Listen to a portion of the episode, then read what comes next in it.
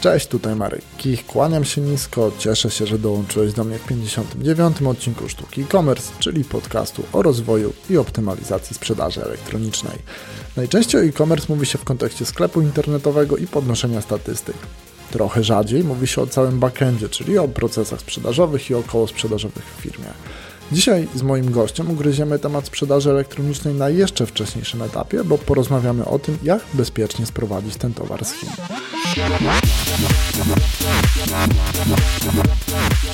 Zanim towar trafi do Twojego klienta, musi przebyć bardzo długą drogę. Bardzo często ta droga zaczyna się w chińskiej fabryce, gdzie odbywa się produkcja. No i okazuje się, że sprawa importu z Chin nie jest wcale taka prosta. Zresztą nie ma się tutaj co za bardzo okazywać, bo gdy przed naszą rozmową z moim gościem pomyślałem o tym, jak mógłby wyglądać mój pierwszy krok, gdybym zdecydował się na sprowadzenie produktu bądź co bądź z drugiego końca świata, no to raczej nie miałem zbyt dużo pomysłów. O to, od czego zacząć, jak znaleźć odpowiedniego dostawcę i zadbać o bezpieczeństwo swojego biznesu i przy okazji pieniędzy, zapytałem w tym odcinku Annę Kubicką. Ania zajmuje się wsparciem polskich importerów od kilkunastu lat. Z Chinami jest związana od 2002 roku, stamtąd też pochodzi jej mąż i dzisiaj wspólnik. Mówi też płynnie po chińsku, o czym przekonasz się słuchając naszej rozmowy, a prywatnie uprawia jogę i uwielbia skandynawskie seriale dramatyczne. Szykuj się na jedną z tych rozmów, gdzie po drugiej stronie mikrofonu usiadł praktyk z wieloletnim doświadczeniem, czyli będzie wiele historii, anegdot i jeszcze więcej merytoryki. Mi nie pozostaje nic innego, jak tylko zaprosić Cię do przesłuchania mojej rozmowy z Anią o tym, jak zabrać się za import towaru z Chin. Cześć Ania. Cześć. Czy dla słuchaczy, którzy jeszcze Cię nie mieli okazji poznać, mogłabyś w kilku zdaniach opowiedzieć, czym zajmujesz się na co dzień?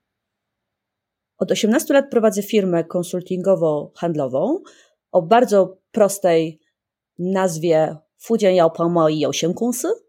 E, jest to firma zarejestrowana w Chinach, którą prowadzę wraz ze swoim mężem, który jest właścicielem głównym tej firmy.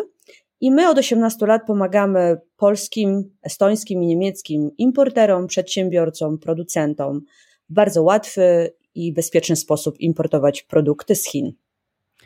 Do tych e, odcinków jest też transkrypcja i osobę, która będzie robiła tą transkrypcję z tego miejsca pozdrawiam przy wypisywaniu nazwy firmy. Myślę, że to będzie bardzo ciekawa przygoda. E, I też myślę, że w ogóle cała Twoja firma jest ciekawa. To znaczy, ja jak składałem Ci zaproszenie do tego odcinka, to no w mojej głowie w ogóle taka praca, która polega na tym, że się umożliwia przedsiębiorcom importowanie towarów z Chin, nie istniała. To znaczy, dla mnie e-commerce zaczynał się wtedy, kiedy ten towar już na magazynie był.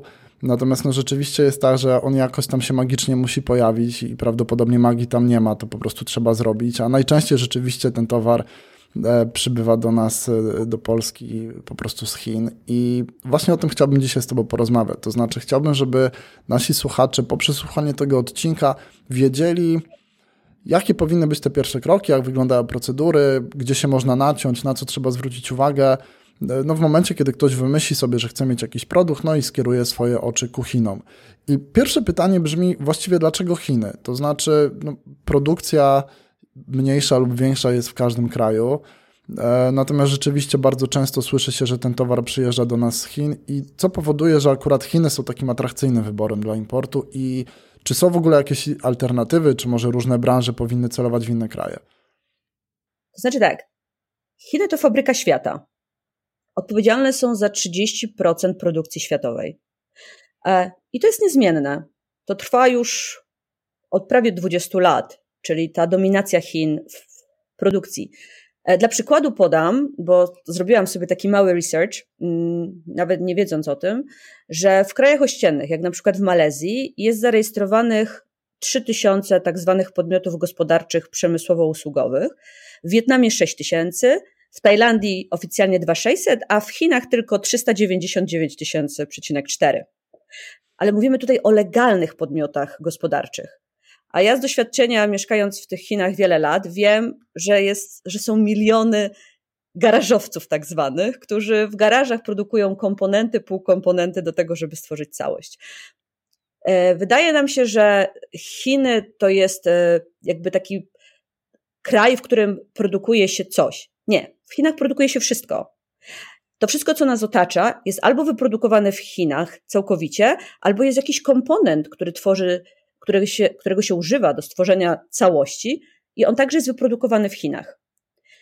E, do mnie zgłaszają się ludzie z różnymi wizjami importowymi, z różnymi wizjami na produkt. I jeszcze chyba tylko w kilku przypadkach zdarzyło mi się powiedzieć: Nie, tego się w Chinach nie produkuje. Ale przez 18 lat mogę chyba na palcach jednej ręki powiedzieć o kilku takich produktach, które się w Chinach nie importuje, bądź nie są konkurencyjne. Ale wszystko inne produkuje się tylko i wyłącznie w Chinach. Jeżeli pytasz o kraje alternatywne, to tak jak na przykład Wietnam, e, który słynie dzisiaj z tego, że produkuje się w nim meble ogrodowe, bo są tańsze i nawet lepsze jakościowo, ale czym są meble ogrodowe w stosunku do całości, które nas otacza? W Malezji, ze względu na to, że są duże mm, jakby pokrycia kauczuku, produkuje się rękawiczki nitrylowe. No ale czym są rękawiczki w stosunku do tego, co wszystko inne potrzebujemy w życiu? Wszystko inne produkowane jest tylko i wyłącznie w Chinach. Koniec, kropka. Mhm. E, powiedziałaś o tych przykładach na palcach jednej ręki, których się nie produkuje w Chinach. Masz jakiś taki przykład rzeczy, która jeszcze w Chinach nie powstaje albo nie Czy warto? Powstaje, ale dla nas Polaków jest na przykład nieopłacalna. Bardzo ciekawa rzecz. E, dla wszystkich tych, którzy posiadają dzieci i jeżdżą nad morze i kupują dzieciom zestawy wiadereczka, łopateczki i, i takich nie wiem, grabków, czy jak to się tam nazywa, to wszystko robi się w Polsce. Bo to jest bardzo y, produkt, który tworzony jest tylko przez wtryskarkę. Zupełnie nieopłacalna rzecz do, do zrobienia w Chinach i do zaimportowania. E, miałam kiedyś takiego importera, który usilnie próbował zaimportować stojaki do koszy na śmieci do segregacji. To jest taki metalowy stojak, który składa się z trzech kolorowych klapek. I wydawało mi się, że to jest taki produkt tani i taki prosty, i ja już, że tak powiem, zrobię mu ofertę w ciągu 48 godzin. I do wszystkich, do których uderzałam w Chinach fabryk, wszystkie mi mówiły: O, pani jest z Polski? Nie, nie, nie, nie mamy takiej ceny, żeby przebić Polską. Aha. I nie udało nam się zrobić tego biznesu. Okazuje się, że w Polsce robi się to taniej. Ale tu mówię, to są tylko takie kilka przykładów. Całej reszty nie znam. Wszystko inne jest już chińskie.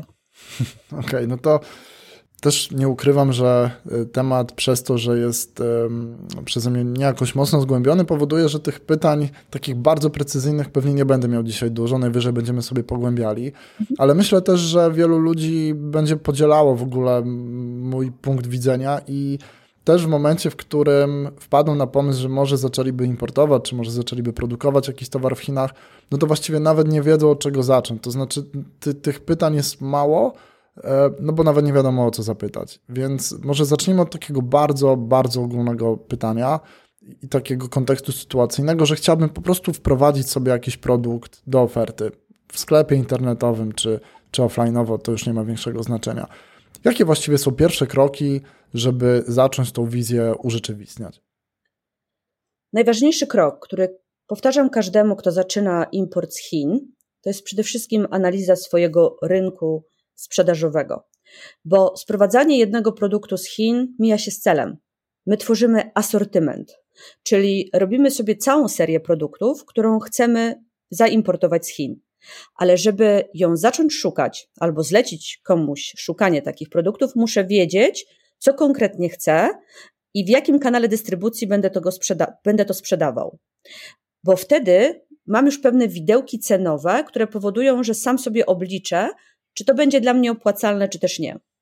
E, załóżmy, że mam już taką, taką gamę produktów i zaczynam poszukiwań jako sam człowiek lub korzystam z takiej firmy jak nasza. Czyli przesyłam listę produktów i my rozpoczynamy tak zwany product searching, który u nas polega na tym, że możesz mi wysłać nawet 200 produktów, bo tak robią moi importerzy. Wysyłają mi 200 produktów, które ja mam im znaleźć w Chinach. I ja znajduję, nigdy nie 200. To jest niemożliwe. Czasami znajduję 150, 180, a te na te pozostałe daję alternatywę. I mówię, tego nie są w stanie zrobić dokładnie tak, ale proponują coś podobnego. Jeżeli robimy to samemu, czyli szukamy producentów danych produktów, to zaczynamy od pewnych tak zwanych platform sprzedażowych typu Alibaba, Made in China, e, EU Alibaba i tak dalej, eutrade.com. To są takie platformy, które zawsze nam wyskakują na Google, że możemy coś takiego, e, z takich platform korzystać. I szukamy tych producentów, którzy niestety nie zawsze okazują się producentami, ale e, pytamy, wysyłamy zapytania ofertowe, mm, znaczy zapytania e, o produkt, który nas interesuje. I kiedy uzyskujemy takie odpowiedzi, jeśli uzyskujemy, to wtedy sobie analizujemy wszystko, czy to jest dla nas opłacalne. Ja zawsze powtarzam jedną rzecz. Podejmujemy się wszystkich wyzwań importowych z ludźmi, którzy chcą zacząć tą przygodę, pod warunkiem, że podczas rozmowy oni nam powiedzą, e, jakby to chcieli sprzedawać, gdzie by to chcieli sprzedawać i co to jest za produkt. Bo najważniejszą rzeczą, tutaj jakby może tak trochę się zagłębię w temat, to jest to już dzisiaj, żeby nie importować produktów masowych. Co to oznacza? Nie importujemy produktów, którzy już wszyscy importują. Szukamy mhm. czegoś, co jest albo wyjątkowego, albo niszowego, albo stworzymy coś własnego, tak, żeby być innym. I my jesteśmy w stanie to zrobić, i Chiny są w stanie to zrobić. To już jest jakby następny krok. Ale najpierw sobie stworzymy w głowie wizję swojego biznesu. A powiedz mi, na jakim poziomie ta wizja musi być precyzyjna? To znaczy, zastanawiam się, jaką pracę domową trzeba odrobić, żeby w ogóle zacząć szukać tego towaru. No bo powiedzmy, że chciałbym sprzedawać, nie wiem, mówiłaś o tych krzesłach, co prawda w innym hmm. kraju, ale e, czy, czy meblach ogrodowych. No ja wymyślam, że chcę sobie sprzedawać jakieś takie zestawy ogrodowe. To czy ja muszę mieć bardzo precyzyjną wizję tego produktu, to znaczy jakieś szkice, modele, jakieś, nie wiem, rzuty, czy, czy bardziej jakieś, nie wiem, zdjęcie, które będzie miało mhm. charakter taki benchmarkowy do, do tego, co jest mi potrzebne, czy po prostu mówię, że potrzebuję fotel i z tego, co mi przyjdzie z rynku, to, to będę sobie wybierał, który mi się podoba najbardziej. Y, to już to doprecyzuję. Bardzo często zdarza się, że dostajemy maile o charakterze. Dzień dobry, chciałbym zaimportować kubek. Pozdrawiam Piotr.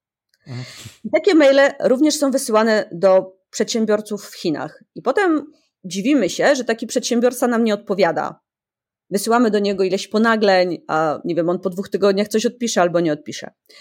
E, żeby, tak, to wymaga ogromnej ilości pracy, może nie takiej doprecyzowanej, ale żeby zgłosić się do fabryki w Chinach, e, żeby dostać jakąś konkretną odpowiedź, my sami musimy być bardziej konkretni. Czyli dzień dobry, nazywam się Piotr, prezentuję, reprezentuję taką i taką firmę, albo jestem jej właścicielem. Wtedy ten Chińczyk po drugiej stronie sprawdzi sobie nas, tak jak my sobie sprawdzamy ich, e, czy jesteśmy w KRS-ie, czy funkcjonujemy i tak dalej, i tak dalej. I chciałbym zakupić takiego kubka w ilości kontener 20 GP lub 40 HiQ, czyli 28 metrów sześciennych albo 68 metrów sześciennych, albo na przykład chciałbym zamówić takiego kubka według waszego MOQ. Co to oznacza? Minimum Order Quantity. Bo każdy producent w Chinach ma swoje MOQ i każdy producent w Chinach narzuci nam taką ilość, którą on jest w stanie minimalnie dla nas wyprodukować. Oprócz tego doprecyzowujemy, że ten kubek chcemy, żeby był biały, ceramiczny, plastikowy, z uchem, bez ucha. E, I chcemy coś, co oni mogą nam zaoferować według naszych wymagań.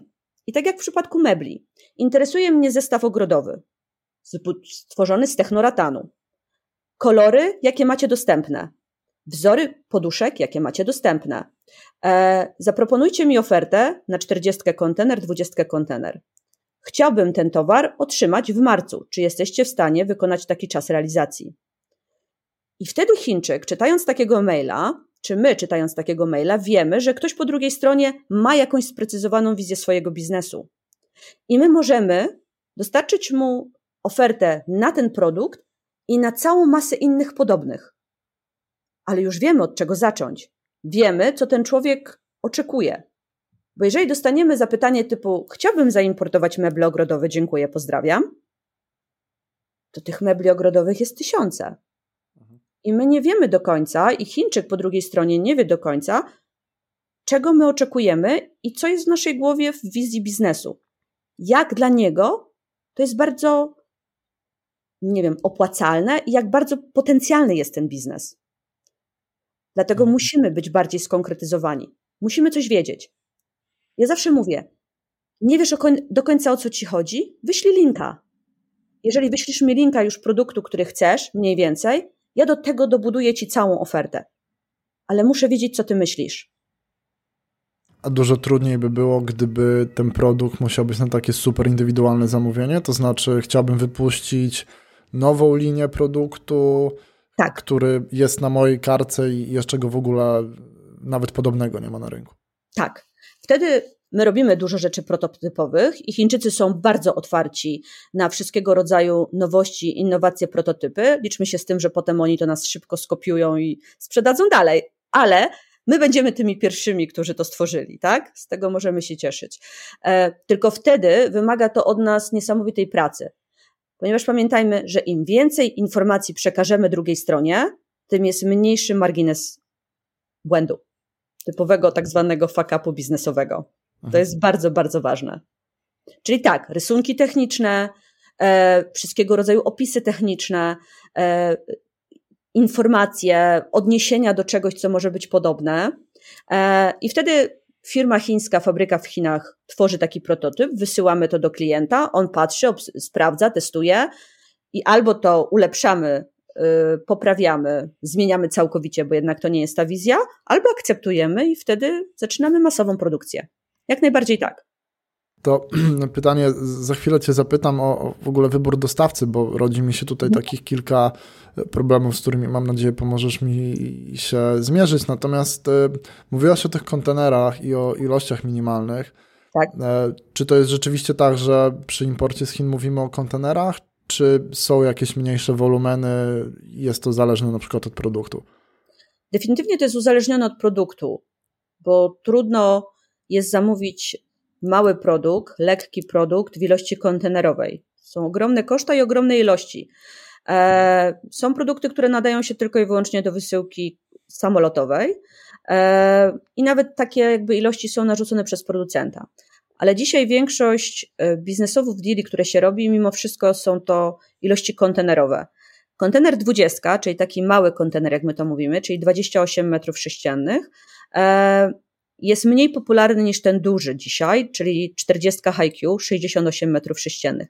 Wynika to dzisiaj tylko i wyłącznie z jednego faktu, że ceny frachtu morskiego i kolejowego w ciągu ostatniego półtora roku wzrosły ośmiokrotnie. Czyli tak jak dwa lata temu średnio za kontener importer płacił w granicach 2,5 tysiąca dolarów do 2,800, dzisiaj płaci w granicach 16-17 tysięcy, a nawet do mnie dochodzą suchy, że 20 tysięcy. Niesamowita e, różnica cenowa. Więc nie ma sensu sprowadzać czegoś w drobnicy lub w mniejszych ilościach, ponieważ koszty transportu mogą być wyższe od koszty, kosztach samego towaru. Zupełnie nieopłacalny biznes. Czyli tak naprawdę to już nam trochę odcina tych małych przedsiębiorców, którzy mają jakieś takie bardzo duże aspiracje, no bo no nie, nie zamówimy sobie tam, nie wiem, dwóch kartonów i nie, nie, zobaczymy, nie, jak nam pójdzie. Nie, nie, nie. E, do tego są takie platformy jak AliExpress, najbardziej znienawidzona moja platforma, ale yy, tak, do tego służą takie rzeczy, właśnie takie platformy.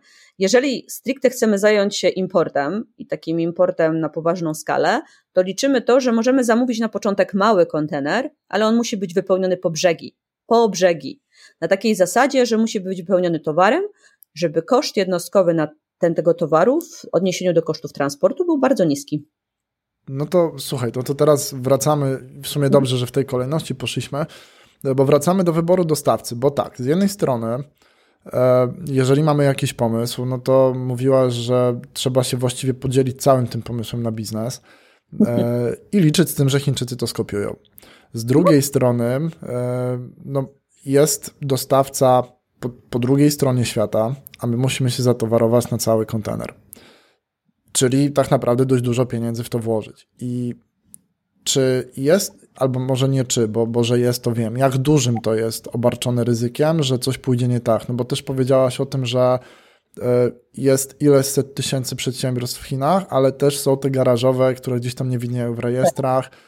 No i to, biorąc pod uwagę, że wszystko się dzieje na, na zupełnie innym kontynencie, no we mnie wzbudza jakąś taką obawę, że wydam kupę pieniędzy i albo ten towar nie przyjdzie, albo przyjdzie jakiś wybrakowany, E, albo zamiast przyjść do mnie, no to trafi na AliExpress z moich prototypów, e, mhm. po prostu cała seria produktów, a ja się na tym nie dorobię. Jak można temu typu problemom zapobiec? Podam Ci historię z mojego doświadczenia. E, kilka lat temu zadzwonił do nas człowiek, to była siódma rano, i opowiedział nam szybką historię swojego biznesu życia. E, korespondował z firmą z Chin. E, oczywiście on z pozycji Polski, oni z pozycji Chin, e, gdzie dostał fantastycznego deala cenowego na folię w rolkach produkt recyklingowy. I dostał tak fantastyczną cenę od nich, bo oni na wszystko się zgadzali i na wszystko mówili OK, że on zamówił tego aż trzy kontenery. Mhm. Bo to miał być interes życia. E, z braku pewnego rodzaju doświadczenia, nawet otrzymując dokumenty spedycyjne, nie zauważył, że na tak zwanym bill of lading, czyli najważniejszym dokumencie spedycyjnym, waga tego towaru e, zawartego w tym kontenerze jest niesamowicie niska. Ale on tego nie umiał odczytać. Więc przyszły mu te trzy kontenery, które oclił, opłacił do Chińczyków w całości, po czym je otworzył. I w środku tych kontenerów były po dwie, trzy rolki jakiegoś totalnego chłamu. To nie, był, to nie były kontenery wypełnione po brzegi balami folii, tylko to były takie dwie, trzy rolki, które miały spowodować to, że kontener był cięższy od swojej wagi rzeczywistej. Mhm. No i on rozpoczął jakby korespondencję z Chińczykami na zasadzie, że go oszukali, i ci Chińczycy po drugiej stronie e, pisali do niego, że oczywiście doszło do rażącej pomyłki i zapraszają go do Chin, żeby tą sprawę wyjaśnić. E, i oni będą na niego czekać na lotnisku w Pekinie. Oni go odbiorą, zawiozą do fabryki i wszystko będzie już załatwione. Proszę sobie wyobrazić, że ten człowiek przyleciał do tego Pekinu i stąd dzwonił do nas o siódmej rano, bo sobie znalazł na internecie informacje o nas, że niestety nikt go nie odebrał. Ten telefon, który mu został podany, w ogóle nie istnieje. I co on ma w tej sytuacji zrobić? E, Dlatego ja na spokojnie, bo on już był gotowy przesyłać mi wszystkie dane, co, jak i tak dalej. Ja już wiem, że rozmawiał z firmą Krzak, został perfidnie oszukany, z braku doświadczenia nie sprawdził sobie tych wszystkich dokumentów, żeby wiedzieć, że to, co już do niego płynie, nawet tym nie jest. Taka anegdota, ten pan z tego lotniska w Pekinie mówił, to za ile minut pani będzie u mnie? A ja na spokojnie mu mówię, wie pan co, ja mieszkam w Hangzhou, to jest 1200 kilometrów od Pana. Więc nie uda mi się być za kilka minut. Mogę być u Pana wieczorem najbliższym samolotem. Ale czy to coś zmieni? Bo my nie znajdziemy tej fabryki, bo jej nie ma. E, takich przypadków w moim życiu było kilka. Ja nie mówię, że dużo. Dzwonili ludzie właśnie z problemami. Bo bardzo trudno jest zweryfikować po drugiej stronie, kto to jest. E, zarówno portale typu Alibaba, jak i eutrading.com nie pokazują nam, czy to jest pośrednik, czy to jest producent, czy to jest firma krzak. To jest firma założona, działalność jednoosobowa, która dzisiaj może być, jutro jej nie ma. My nigdy nie będziemy mieli pewności, że z tym, z kim współpracujemy, to jest ktoś rzeczywisty. Dlatego ja zawsze powtarzam, im większą ilość maili wymienicie z danym producentem, im większą ilość rzeczy ustalicie w drodze mailowej, i ona jest nużąca i jest ciężka, ale trzeba dopytać o wszystko. Trzeba nawet uzyskać jakąś próbkę u siebie, trzeba to zweryfikować, trzeba wiedzieć, jak ktoś z nami się komunikuje. Bo nawet jeżeli będziemy komunikować się z tym kimś przez WhatsAppa, przez WeChata, przez maila, to i tak nie wiemy, co jest po drugiej stronie. I nie trzeba zawsze korzystać z takich firm jak nasza, które zweryfikują tego producenta, bo my jesteśmy na miejscu w Chinach i my wielokrotnie mówimy naszym importerom: Nie, ta firma, którą nam przekazałeś, my z nią nie będziemy współpracować. Ponieważ, dwukropek, i tutaj mówimy swoje argumenty, dlaczego nie zaryzykujemy tej współpracy, bo my ich weryfikujemy. Mamy na to jakiś swój patent doświadczeń i, e, i jakby swoich takich krok po kroku sprawdzeń, które nam oceniają, jaki jest stopień ryzyka. Ale jeżeli chcemy to robić z pozycji Polski, to albo wsiadamy w samolot i jak nie ma pandemii, lecimy do Chin i namacalnie to sprawdzamy, Tylko czy to jest sens wydawać takie pieniądze na bilet i, że tak powiem, sam pobyt e, w kraju, w którym nigdy nie byliśmy? E, czy też po prostu przyjmujemy pewien ułamek ryzyka biznesowego? Bo taki zawsze nastąpi. Nie ma złotego środka na to, żeby mieć pewność, że ten ktoś po drugiej stronie to jest strzał w dziesiątkę i super biznes. I wspaniałej jakości fabryka. Nie potrafię na to odpowiedzieć, bo czegoś takiego nie ma. Mówiłaś o tym ułamku, to jest y, duży ułamek, mały ułamek, to znaczy wiesz, zastanawiam się, gdybym chciał tak rzeczywiście podejść do sprawy samodzielnie, to czy jakbym napisał do 10 Chińczyków, to 9 na 10 to są fajne, prawdziwe, rzetelne firmy, czy raczej jest to takie... Dzisiaj powiem, że Chiny zmieniają się na tyle, że jest coraz więcej dobrych, wartościowych producentów, którym mhm. naprawdę zależy na długofalowej współpracy. Bo jeszcze pamiętajmy o jednej rzeczy, że nawet jeżeli uda nam się znaleźć fabrykę, to nadal w takiej mentalności chińskiej e, jest pewna grupa, która uważa, że jemu wystarczy to, że oni zrobią jednorazowe deale. Bo takich jak my, początkujących importerów, oni na swojej drodze spotykają każdego dnia, każdego tygodnia. Oni wiedzą, że to, co do nas wyślą, my już nigdy nie zaimportujemy ponownie z różnych powodów. Ale oni sobie na tym funkcjonują. Jest ich coraz mniej, ale nadal, nadal są w Chinach. Ale jest ogromna ilość Chińczyków, na którym zależy na długofalowej współpracy. I będą się starali zrobić wszystko, żeby, żebyśmy my byli zadowoleni. Jak najbardziej tak. Mhm. Trochę poruszyłaś temat tych, e, tego podejścia.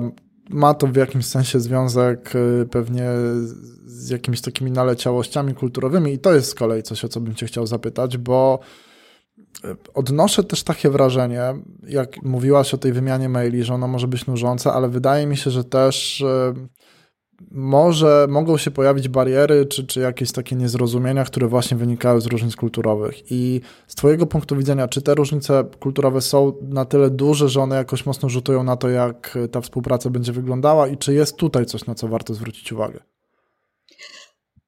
Jeżeli komunikujemy się z Chińczykami tylko i wyłącznie drogą mailową, e, online'ową, to my tych różnic kulturowych tak bardzo nie zauważymy. E, możemy zauważyć tylko ich tak zwane pojęcie płynnego czasu. To znaczy, e, zawsze się śmieję, że jak Chińczyk obiecuje, że nam coś wyprodukuje w 30 dni, to my już z doświadczenia wpisujemy do kontraktu 45. Mhm. A, dlatego, że wiemy, że to nie jest realne, bo to jest takie pojęcie płynnego czasu. Że, e, więc samych takich różnic kulturowych w formie e, e-mailowej nie odczujemy. Odczujemy je w momencie, kiedy jesteśmy tam w Chinach i rozmawiamy już stricte z chińskimi biznesmenami, e, jakby obcujemy na co dzień z chińskimi fabrykami, e, to tak, te różnice są widoczne. E, I to są różnice nie tylko jakby takie osobowościowe, bo to jednak jest inny kraj i inna kultura, ale to jest inny sposób patrzenia na biznes. E, I tutaj podam, zacytuję mojego kolegę, który kiedyś robił świetną prezentację na temat Chin. Przyniósł nam kartkę białą, na której na środku była narysowana czarna kropeczka. I on powiedział, że główna różnica między Chińczykami a Polakami jest taka, że my Polacy skupimy się na tej czarnej kropeczce, czyli na tym jakimś takim minimalnym problemie, e, który gdzieś tam może się pojawić. I będziemy go obracać, obkręcać z każdej strony. A Chińczyk będzie patrzył na tą całą białą kartkę, która jest wokół. On podał przykład bardzo ciekawy, kiedy wiele lat temu zaczął importować telefony. I bardzo mu zależało, żeby to były telefony na dual SIMy, ale one miały być według jego własnego projektu, jako pierwsze na rynku i tak dalej, i tak dalej. Pół roku trwały rozmowy, negocjacje, bo chciał taki przycisk, taki przycisk, tak spakowane i tak dalej, i tak dalej. Kiedy w końcu je sprowadził, okazało się, że już są we wszystkich marketach. I nie taki, jak on sobie wymyślił. Też na dual SIMy, zupełnie inaczej wyglądające bo Chińczyk nie skupia się na jednym szczególe. Chińczyk myśli, nazwijmy to globalnie, e, że biznes jest rzeczą, na którą e, oczywiście trzeba poświęcać czas, ale nie czepiajmy się szczegółów. Mhm. Rozmawiajmy o biznesie, rozmawiajmy o konkretach, rozmawiajmy o naszej wizji, e, ale nie skupiajmy się na maleńkich szczegółach, problemach. Dlatego może oni są potęgą. nie wiem. A nie przekłada się to później na jakość? No bo wiesz, no, małe problemy to później są potencjalnie zgłoszenia reklamacyjne, nie? I wyobrażam sobie, że dla kogoś, kto sprzedaje ten towar, no to te małe problemy mogą mu później przełożyć się na duże problemy z, z gwarancją. Czy, czy, czy o innym typie problemów mówisz? I tutaj wracamy do tego pytania, jak zweryfikować takiego producenta. Mhm. Ja ciągle powtarzam, że jeżeli spotykasz się z chińskim producentem i on na wszystkie Twoje wątpliwości, Twoje problemy, Twoje pytania klepie Cię po ramieniu i mówi Mejwenti, czyli nie ma problemu, zrobi się, da się, uda się, to w 150% jestem pewna, że na koniec będzie wielki, wielki problem. Jeżeli Chińczyk z nami siada do stołu i mówi: Nie, tego nie możemy dla Was zrobić, bo po prostu nie potrafimy, to możemy zrobić, ale tak i tak. Nie, tego Wam nie wyprodukujemy w, takim, w takiej formie, ale w innej i tak dalej, i tak dalej. Im więcej szczegółów doprecyzowujemy i spotykamy się na drodze wzajemnego kompromisu, proszę mi wierzyć, oni się naprawdę będą starać, żeby ten produkt końcowy był taki, jaki sobie oczekujemy. Bo oni w tym momencie też stawiają swoje granice i wiedzą, co mogą i co nie mogą. Jeżeli na wszystko usłyszymy super, okay, będzie, to nigdy w życiu nie stworzymy z tego dużego biznesu. Nigdy. Okej, okay, czyli przy takim rzetelnym dostawcy możemy też liczyć na pewien poziom asertywności, chociażby wtedy, kiedy nasz pomysł będzie głupi. Jak najbardziej tak. Jak okay. najbardziej tak. I wtedy możemy, i wtedy możemy myśleć w takich kategoriach. Okej, okay, ten człowiek jest z nami szczery i oferuje to, co naprawdę może, i wtedy może to wyprodukuje dobrze. Okay, a powiedz mi, kto w ogóle w tej relacji występuje z pozycji siły? To znaczy, ja wiem, że w biznesie nie powinno być tak, że się występuje jedna strona do drugiej z pozycji siły, natomiast no z jednej strony myślę sobie o tym tak, no to, to my zamawiamy produkt, więc my jesteśmy klientem, e, a ktoś w Chinach jest, jest dostawcą. No, można myśleć o tym, że to jest tylko dostawca. Z drugiej strony e, powiedziała, że fabryki w Chinach też często myślą o klientach jako o takich jednorazowych produkcjach na eksport. I tych klientów po prostu się pojawia dużo i mhm. jedni się starają bardziej, drudzy się starają mniej, natomiast e, no, popyt jest duży, no bo jak nie my, no to ktoś inny. I pytanie, gdzie jest zawieszony ten, ten odważnik? W sytuacjach, kiedy mm, dochodzi do pewnego rodzaju konfliktu albo takiej, takiej trudnej sytuacji, że nie wiem, coś się nie udało, ktoś coś źle wyprodukował i tak dalej, i tak dalej. E, zawsze wtedy rozmawiam z, z kontrahentami w taki sposób. Jeżeli ty dzisiaj, mając rozwinięty biznes albo zaczynając ten biznes, który widzisz, że ma szansę na rozwój, zrezygnujesz z Chin, czy ten biznes ci się zawali? Sądzę, że tak, bo nie masz żadnej innej alternatywy. Ale czy ty uważasz, że jak ty odejdziesz od tego producenta, to jemu biznes się zawali? Nie sądzę. Bo on takich jak ty ma kilkudziesięciu albo kilkuset. Znajdźmy kompromis po dwóch stronach.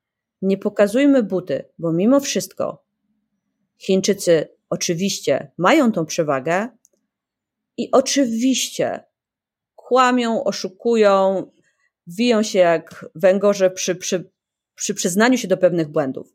Ale jeżeli ich w dobry sposób dociśniemy, to oni naprawdę w procesie długofalowym są gotowi dla nas e, dawać odpowiednie rekompensaty, upusty, dodatkowy towar, po to, żeby zniwelować ten problem, który, się nas, który nastąpił. Oni są na to gotowi, tylko trzeba umieć z nimi rozmawiać. Ale jeżeli my wyjdziemy z pozycji ja klient, ja pan i mi się należy, to proszę mi wierzyć, prędzej czy później Chińczyk zrobi nam takie kuku w momencie, w którym się jak najmniej spodziewamy. Ja jestem przekonana do tego, że każdy problem można rozwiązać. Bo gdyby import z Chin był lekki, łatwy i przyjemny, to każdy z nas byłby importerem a nawet ja nim nie jestem, a pracuję w tym biznesie 18 lat. E, więc to jest niemożliwe. To nie jest lekki, łatwy biznes, ale on jest możliwy do dobrej organizacji i do wzajemnego szacunku. I, I wtedy pójdzie bardzo, bardzo dobrze. Proszę mi wierzyć. A znasz takie sytuacje, że prywatni przedsiębiorcy, bo też nie mówię o takich dużych sieciach, bo, bo tu mhm. raczej odpowiedź znam, ale że prywatni przedsiębiorcy dochodzą do takiego momentu, że mają już takie dedykowane fabryki, to znaczy Chińczyk stwierdza, że to jest tak dochodowy, długofalowy i fajny biznes, że właściwie może sobie fabrykę tylko wokół jednego dostawcy zorganizować. Żaden mądry Chińczyk tego nie zrobi. E, dlatego, że doskonale sobie zdaje sprawę z tego, że nawet jeżeli ten jeden klient jest mocny, to on może zniknąć z dnia na dzień i wtedy on zostanie z niczym. Więc każdy się w jakiś sposób dywersyfikuje. E, mój największy kontrahent to jest firma, która dzisiaj importuje 1200 kontenerów rocznie. Czyli jakby na to nie patrzeć, ładujemy dla niego trzy kontenery dziennie. E, I między innymi e, ładujemy dla niego tak zwane obciążenia żeliwne, ponieważ on jest największym importerem sprzętu sportowego, takie krążki, które zakłada się na gryfy i wyciska się na siłowniach. Mhm. I nasz producent tych krążków żeliwnych kiedyś produkował dla Walmarta. I bardzo chcieliśmy wejść w tą fabrykę, bardzo długo pracowaliśmy nad relacjami e, z szefostwem tej fabryki, żeby się tam dostać. E, I w momencie, kiedy nastąpił taki kryzys handlowy ze Stanami, między Chinami, a one się zdarzają regularnie jak sinusoida, nagle on do nas się odezwał. Tylko, że my już mieliśmy innego dostawcę, no bo musieliśmy się czymś posiłkować. I wtedy jakby as w rękawie nasz był taki, że oczywiście przejdziemy do niego z naszymi zamówieniami pod warunkiem, że nam zaoferuje to, to, to, to, to, to. to. E, no okej, okay, udało nam się to. Ale dzisiaj już Chińczyk myśli inaczej, on myśli progresywnie. Mam jednego dużego klienta, ale wolałbym mieć jeszcze oprócz niego czterech, pięciu mniejszych. Tylko dlatego, że w momencie, kiedy ten duży zniknie z jakichś tam powodów, to jednak zostanie mi ktoś, dla którego mógłbym produkować.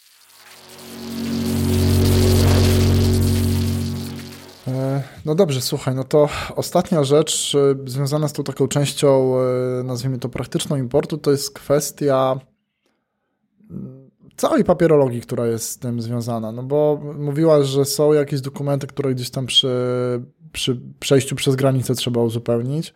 Tak. I pytanie, czy mogłabyś ten temat rozszerzyć o wszystkie nie wiem, dokumenty czy procedury formalne, które musimy spełnić, żeby w ogóle to, co zostanie wyprodukowane, mogło być dopuszczone do obrotu w Polsce.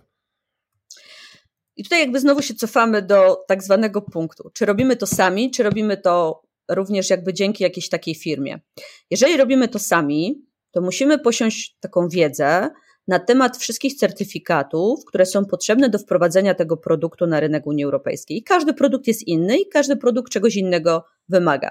Oczywiście wszystkim nam się obiło uszy i widzimy na naklejkach znak CE, ale to nie tylko, bo są różnego rodzaju inne produkty, które muszą mieć dodatkowe certyfikaty, deklaracje zgodności albo też badania laboratoryjne. I jeżeli jesteśmy na tyle mocni i na tyle chcemy to robić sami, że oddajemy się temu biznesowi, no to musimy to sobie sami wszystko zweryfikować przed rozpoczęciem produkcji w Chinach. I jeżeli mamy zaprzyjaźnioną agencję spedycyjną, która nam pomoże sprawdzić te dokumenty, czy one są rzeczywiste, legalne i tak dalej, super. Jeżeli nie mamy, to też musimy sobie ich, takich instytucji poszukać. E, my, jako firma, przed e, jakimkolwiek rozpoczęciem, nawet event wysłania zapytania do producenta, najpierw prosimy o wszystkie certyfikaty, które oni mają i sprawdzamy ich rzeczywistość i sprawdzamy ich zgodność i potem sprawdzamy to, czy my możemy to wprowadzić na rynek Unii Europejskiej. Oprócz tego, każdy produkt, który zamówimy, musimy odpowiednio okleić. Co to oznacza? Każdy produkt musi mieć odpowiednie etykiety z, z nazwami importera, nazwami producenta, numerem modelowym, odniesionym do danego certyfikatu, odpowiednimi oznaczeniami. I wtedy możemy spać spokojnie, że jeżeli przyjdzie ten kontener na urząd celny i celnik sobie zażyczy zobaczenia tego, tego, tego, tego, to po wyjęciu ich stwierdzi, świetnie, to jest produkt, który jest zgodny i dopuszczony i on ma wszystkie oznaczenia. Dziękuję po temacie. Tu podam kolejną historię, która się przydarzyła wiele lat temu dwóm młodym chłopakom, e, którzy zaimportowali mrożone ryby z Chin. Ja już nie pamiętam, jaki to był rodzaj ryb. E, pamiętam tylko, jak ten człowiek do mnie dzwonił, ja wtedy jeszcze mieszkałam w Chinach na stałe. Ktoś im powiedział, e, że jest taka firma w Chinach, która zajmuje się e, tymi mrożonymi rybami, jest bardzo profesjonalna, ma wszystkie zgodne certyfikaty, a jak jeszcze sobie sprowadzą to do portu w Szczecinie, to już w ogóle będzie high life. No i ten kontener przyszedł do portu w Szczecinie i ten chłopak młody do mnie dzwonił żebym mu pomogła, ponieważ okazało się, że w tym kontenerze nie były te ryby, co są na dokumentach. dokumenty do wywozowe były podrobione, e, czyli nie miały tych wszystkich certyfikacji na wprowadzenie artykułów spożywczych. I Urząd Celny w takim przypadku e, dał im dwie opcje do wyboru. Albo zwrot kontenera do Chin, i tutaj mówię wszystkim wobec, to jest nigdy, nigdzie niemożliwe, bo Chiny tego nie przyjmą z powrotem, albo utylizację towaru. Gdyby to nie był produkt spożywczy, jest jeszcze trzecia opcja, czyli wywóz towaru poza Unię Europejską, ale w przypadku produktów spożywczych, które są niedopuszczone do obrotu, tylko i wyłącznie zostaje utylizacja. Więc panowie, już nie pamiętam, czy to było 60 czy 70 tysięcy dolarów zainwestowanych w ten kontener, musieli widzieć, jak on tak sobie po prostu płonie. Bo wszystko z tego kontenera musiało ulec zniszczeniu i oni jeszcze musieli za to zapłacić. E, dlatego też Sprawdzanie wiarygodności takich certyfikatów jest bardzo, bardzo istotne. Sprawdzanie wszystkich dokumentów, które są potrzebne do Urzędu Celnego do wprowadzenia e, na rynek Unii Europejskiej jest również ważne. Kiedy sprowadzamy zabawki, proszę zobaczyć, jak oklejone są zabawki z każdej strony. Różnego rodzaju etykietami, ostrzeżeniami itd. Tak itd. To jest, to jest obowiązek każdego importera, żeby coś takiego stworzyć. Kiedy sprowadzamy elektronikę, Musimy mieć wszystkie dane dotyczące baterii, certyfikacji itd., tak itd. Tak na tych etykietach na danym produkcie. To wszystko musi być i to wszystko musi być przygotowane przez importera. Jeżeli okay. chce to zrobić sam, chwała mu za to, ale musi się tego bardzo dużo nauczyć. Mhm. A można tutaj liczyć na pomoc y, znowu ze strony chińskiej, ze strony fabryki, że oni na przykład będą wiedzieli, że skoro przychodzisz do nas, żeby wyprodukować zabawki dla dzieci i chcesz to sprzedawać w Unii Europejskiej, to jeszcze potrzebujesz to, to, to, to, to. Wszystko zależy. Niektórzy tak, a niektórzy uważają, że to wszystko musi być im, że jest bardzo łatwo zrzucić odpowiedzialność. To znaczy, oni mogą okleić tym, co ty sobie życzysz. Zresztą robią bezpłatnie. E, to jest tak, jak na każdej maskotce jest taka wszywka materiałowa, prawda? E, nam się to wydaje irytujące, zawsze gdzieś tam odcinamy, ale to jest rzecz niezbędna. I taki Chińczyk oczywiście zdaje sobie sprawę z tego, że musi to zrobić, ale on to zrobi tylko wtedy, kiedy my go o to poprosimy, bo mimo wszystko dla niego to też jest dodatkowy koszt. Więc tak naprawdę odpowiedzialność za wizerunek tego towaru pod względem właśnie takiej certyfikacji oznaczeń leży po naszej stronie. I jeżeli będziemy mieli taki wymóg, to druga strona to zrobi. Jeżeli o tym nie wspomnimy, nie musi, ale potem powie nam, że my o to nie poprosiliśmy. Słuchaj, no z tego co mówisz, to tych zagrożeń trochę jest. E, wcale. Trochę, trochę. E, czy są jeszcze jakieś, o których powinniśmy wszyscy, jak tu siedzimy ze słuchaczami, wiedzieć? Bo mówię o zagrożeniach obecnych, ale też przyszłych, no bo wspomniałaś też o tym, że przez ostatnie półtorej roku trochę te koszty transportu wzrosły. Ja spodziewam się, że to pewnie dalej będzie szło w tym kierunku. E, I no, są też te formalne, możemy się naciąć na dostawcę. No i pytanie, czy są jeszcze jakieś rzeczy, o których e, powinniśmy wiedzieć, zanim, e, zanim ktoś się w ogóle zacznie rozglądać za chińskimi fabrykami? Ja uważam, że przygoda z Chinami jest zawsze bardzo ciekawa i, i zawsze nas uczy dużo. E, ja powiem, że Chiny to jest taki kraj, który mnie najwięcej nauczył w życiu takiego biznesu i to takiego biznesu w wersji hard. E, są pewnego rodzaju, ja bym nie chciała, żeby to zabrzmiało, że Chiny są niebezpieczne. Nie. Ja uważam, że jest wiele niebezpieczeństw, ale tak naprawdę naszym przygotowaniem do tego procesu jesteśmy wszystko w stanie jakby przejść. Gdyby nie było pandemii, serdecznie zapraszam wszystkich na przelot do Chin. Serdecznie zapraszam na taką, nazwijmy to w cudzysłowie, wycieczkę, e, żebyście zobaczyli, jak to wygląda od takiej strony stricte produkcyjnej. E, żebyście mogli namacalnie dotknąć tych fabryk, e, tych produktów, spotkać tych ludzi i tak dalej, i tak dalej. Pojechać do IU, czyli największego tak zwanego marketu hurtowego w Chinach, Futian Shishang, zobaczyć te tysiące stoisk z różnym asortymentem. E, I nawet jeżeli nas to oszołomi, to na pewno nas to czegoś nauczy. I ja uważam, że z każdym importem e, stajemy się bogatsi o pewien rodzaj doświadczenia. E, dla wszystkich początkujących importerów ja przestrzegam przed tym, że jeżeli nam się coś nie uda albo czegoś nie dopilnujemy na samym początku, to to naprawdę nie jest koniec świata. Bo przy następnym razie nam się to uda.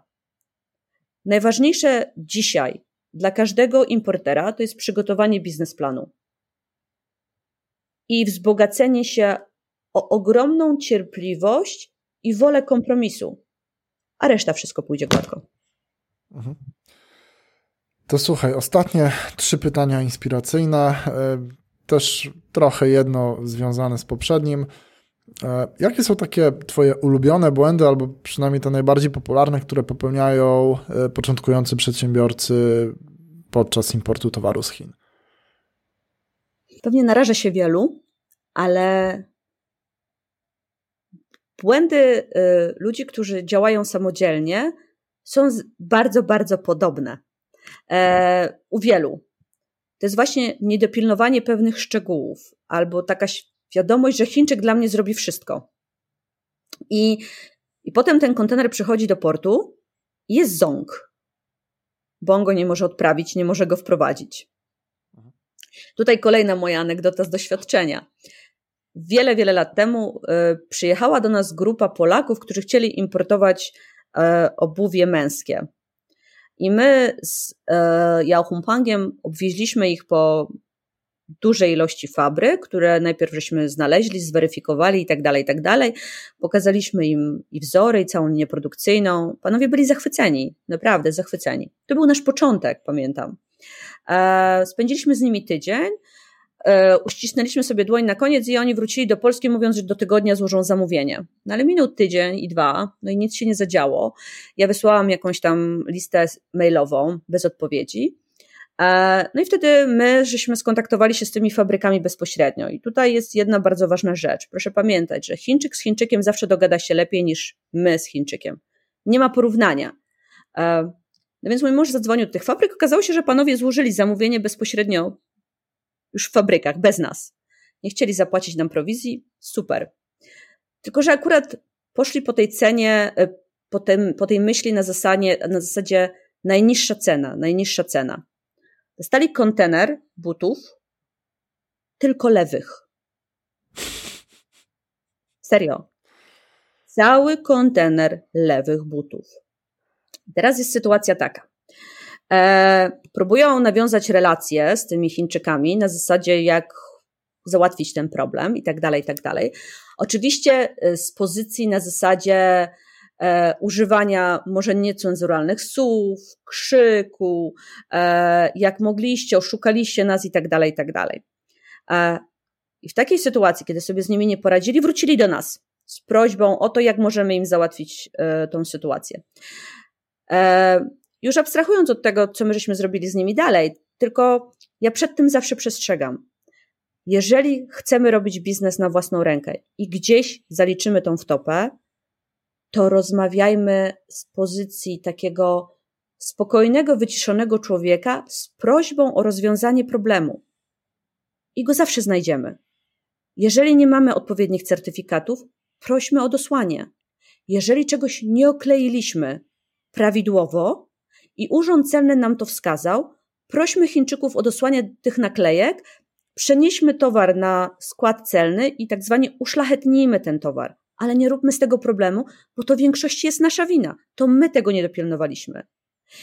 Jeżeli załadowano nam coś, co jest zupełnie inne od tego, co zamówiliśmy, nie miejmy pretensji do nikogo innego, tylko do samych siebie, ponieważ my przy każdym załadunku robimy skrupulatny raport z inspekcji. Klient musi wiedzieć, co jest w tym kontenerze. My na koniec robimy zdjęcie, jak wygląda kontener po załadunku, bo jak go otworzy u siebie, on ma wyglądać identycznie. E, są pewne rzeczy, których się uczymy, ale jeżeli spotykamy ten problem, to nie działajmy z pozycji siły. I wtedy wszystko będzie dobrze. No to z tego, co mówisz, to większość problemów wynika z tego naszego polskiego, przedsiębiorczego charakteru i to może nie w takich superlatywach. Znaczy, ja uważam, że Polacy są fenomenalnymi biznesmenami. Naprawdę. Ja pracuję z nimi 18 lat i, i uważam, że świetnie mi się z nimi pracuje. Szczerze mówiąc, lepiej mi się pracuje z nimi niż na przykład z Estończykami, bo ich jakby takie flow biznesowe jest jakby odbiegające daleko od mojej mentalności. Ja uważam, że Polacy są bardzo kreatywni, są bardzo przedsiębiorczy, tylko czasami yy, to może wymaga tego rynek. Bardziej zwracamy uwagę na swoje własne ja, na cenę kosztem jakości, na zaoszczędzanie na wszystkim i nie myślenia takiego, jak ja to mówię, overall, że to nie do końca się potem sprawdzi. Okej, okay, Ania, to gdyby ktoś chciał zmierzyć się z samodzielnym importem i nie chciałby popełnić tych wszystkich błędów, o których y, rozmawialiśmy dzisiaj, chciałby przejść ten proces w miarę suchą stopą, to czy są jakieś materiały, które ty byś poleciła? Brzmi jakby ich nie było, to znaczy ja w sumie chyba nawet nie wiem, jakiego materiału bym sobie w tym momencie życzył, czy jaki miałbym sobie wyobrazić. Natomiast czy są jakiekolwiek, nie wiem, artykuły, case'y, czy, czy kursy, czy, czy jeszcze coś innego, co mogłoby pomóc e, trochę lepiej odnaleźć się w tym procesie? A ja odwrócę trochę to pytanie. Uważam, że żaden podcast, webinar, szkolenie e, nie da nam tego, co bezpośrednia styczność z Chinami. I ja wiem, że dzisiaj jest pandemia. Ja sama nie byłam w domu od dwóch lat. Prowadzę firmę zdalnie. Ale e,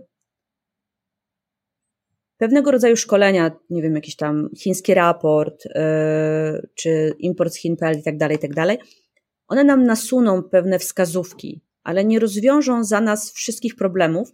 Dlaczego? Dlatego, że każdy z nas ma inną wizję biznesu i każdy z nas chce zaimportować coś zupełnie innego. A, więc tak naprawdę tylko ta taka zwana namacalność Chin pozwoli nam, że tak powiem, nauczyć się najwięcej. Rozmawiałam z młodym chłopakiem kilka miesięcy temu, który do mnie zadzwonił i powiedział, że uzbierał sobie pieniądze, żeby wylecieć do Chin na trzy miesiące i znaleźć inspirację cokolwiek to dla niego znaczyło, inspirację biznesową. Uświadomiłam mu, że to jest po prostu niemożliwe, bo Chiny nikogo nie wpuszczają. Ale, mm, ale to jest też ciekawe. Dla młodego człowieka chcę poszukać inspiracji biznesowej. Chcesz polecieć do kantonu i zobaczyć te wszystkie fabryki elektroniki. Chcę po polecieć do moich regionów, czyli Hangzhou, Xiaoshan, Shaoxing, gdzie są różnego rodzaju tekstylia. Chcę polecieć do Wenzhou, zobaczyć obuwie i tak dalej, i tak dalej chcę poszukać, popatrzeć i stworzyć sobie jakąś wizję biznesu. To jest najlepsza droga, ale nie każdy może sobie na to pozwolić. Ale na pewno nawet jednorazowy przylot do Chin nauczy nas więcej niż to, co posłuchamy. Bo proszę pamiętać, ja mam 41 lat. A... I ja pewnie umrę w swojej pracy, bo ją kocham. I chciałabym kiedyś umrzeć w Chinach. Ale to jest tylko moja perspektywa i tylko moje doświadczenie. Ja nie jestem e, wszechwiedzącą osobą bo to jest tylko mój ułamek biznesu, który ja robię, każdy z nas jest inny. I każdy podcast, i każdy webinar, i każde szkolenie da nam tylko fragment pewnego doświadczenia. I to jest super. Szukajmy ich. E, rozmawiajmy z ludźmi, którzy importują. 99% moich kontrahentów to są ludzie z polecenia, bo ja się nigdzie nie reklamuję. Oni przychodzą, bo usłyszeli od innego importera, że tutaj warto. I tak to powinno być. Rozmawiajmy z innymi importerami i uczmy się od nich. To, na czym oni się już przyjechali, zjedli zęby i tak dalej, i tak dalej. To jest nasze najlepsze doświadczenie. Tak jest moje zdanie. Super, no ja się chyba pod tym podpiszę. To znaczy, wydaje się, że w ogóle o temacie importu z Chin, o zasadach y, lepszych, gorszych momentach, to pewnie dałoby się w ogóle osobny podcast zrobić. E, ty pewnie tych historii, które miałaś, e, którymi się dzisiaj podzieliłaś, no to pewnie takich jest jeszcze dziesiątki, jak nie setki. I wydaje się, że ciężko by to było objąć jakimś jednym kursem, a już na pewno trudno by to było zastąpić po prostu dobrym doświadczeniem, które zbiera się latami. Więc e, stąd stwierdziłem, że zadam to pytanie, bo zadaję je zawsze i czasami się dziwię, bo, bo są jakieś ciekawe materiały, natomiast tutaj no, zgodnie z moją intuicją e, raczej praca, praca i, i zbieranie doświadczeń. E, więc Ania, zostaje nam ostatnie pytanie, pytanie, które też zadaję każdemu mojemu gościowi, e, natury bardzo, bardzo inspiracyjnej. Gdybyś miała zostawić słuchaczy z taką jedną myślą, apelem, e, może hasłem, czyli taką jedną rzeczą, którą chciałabyś, żeby każdy słuchacz po przesłuchaniu tego odcinka po prostu zostawił sobie w sercu na dłużej, to co by to było? Szukajcie biznesów niszowych, szukajcie czegoś, czego nie ma, albo twórzcie coś nowego. Nie powielajcie tego, co już inni robią. Nie walczcie z konkurencją, cenami. E, bardziej skupcie się na tym, żeby stworzyć coś własnego i innowacyjnego. Chiny bardzo w tym pomogą i dadzą ogromną drogę do sukcesu, pod warunkiem, że to będzie wasze, zaplanowane i stworzone. Nie róbmy masówki. Super. Dziękuję za tą myśl. Dziękuję też za Twoją wiedzę, za naszą dzisiejszą rozmowę. Trzymaj się i do usłyszenia następnym razem. Do usłyszenia.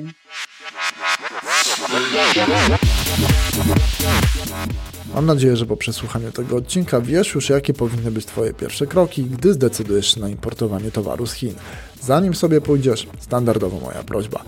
Jeżeli uznałeś ten odcinek za wartościowy, podziel się linkiem do strony tego odcinka, czyli marekkich.pl łamany na 059, chociaż z jedną osobą, która mogłaby na tej wiedzy skorzystać. Pomożesz jej i mi, będziemy Ci za to bardzo wdzięczni. Pamiętaj też o tym, że warto śledzić mnie w social mediach. Masz do wyboru profil prywatny i fanpage zarówno na Facebooku, jak i na LinkedInie. Wybierz cokolwiek jest Ci wygodnie, ale warto, bo dzięki temu będziemy zawsze w kontakcie, a Ty będziesz na bieżąco.